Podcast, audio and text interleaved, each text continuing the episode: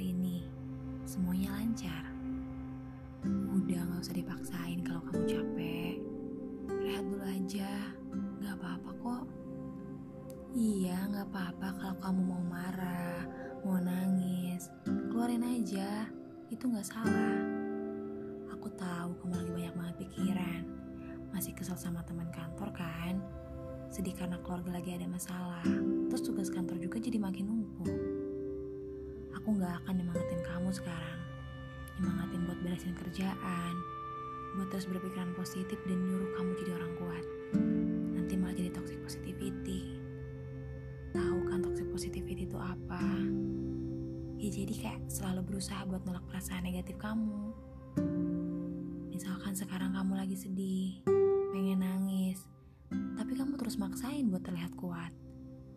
Maksain buat berpikiran positif dan akhirnya mengabaikan perasaan negatif kamu. Tahu nggak?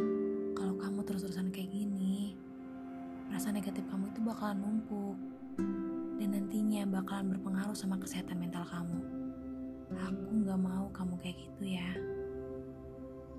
Jadi aku ingetin sama kamu, kalau kamu mau marah ya marah aja. Kalau kamu mau sedih dan kecewa, ya keluarin aja. Pengen nangis, ya nangis. Jangan sampai perasaan negatif kamu itu numpuk dan malah jadi beban sendiri. Ya udah, mulai sekarang kamu nggak perlu nutupin emosi negatif kamu lagi dan pura-pura, ya I'm okay, I'm fine. Padahal aslinya nggak gitu kan? Hmm. Udah sana istirahat, katanya capek.